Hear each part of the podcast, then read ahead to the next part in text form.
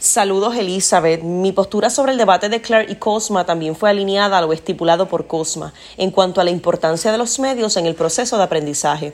Ciertamente, como bien planteas, tanto los medios como los métodos han sido fundamentales para que el proceso de enseñanza y aprendizaje se ejecute correctamente.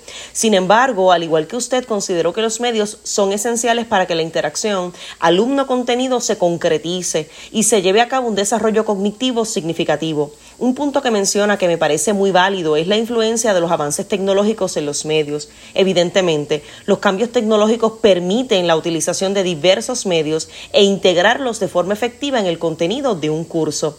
La influencia de los avances tecnológicos en los medios incide directamente en el conocimiento que debe tener cada docente sobre los diferentes medios existentes. Es decir, la importancia de la capacitación al docente sobre este tema es crucial en la modalidad virtual.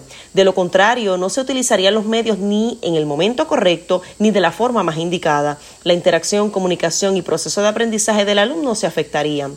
En cuanto a la integración del medio, usted menciona que no es el medio lo que resulta atractivo al estudiante, sino la forma de integrarlo.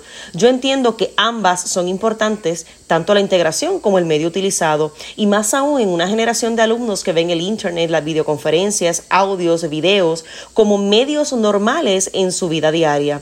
En un estudio realizado por Kulik, Banger y Williams, citado en Salas y Umaña 2011, demostró que el promedio del efecto motivacional disminuyó conforme pasaron las semanas, dado que los medios se integran a la vida cotidiana y dejan de ser el centro de, atención.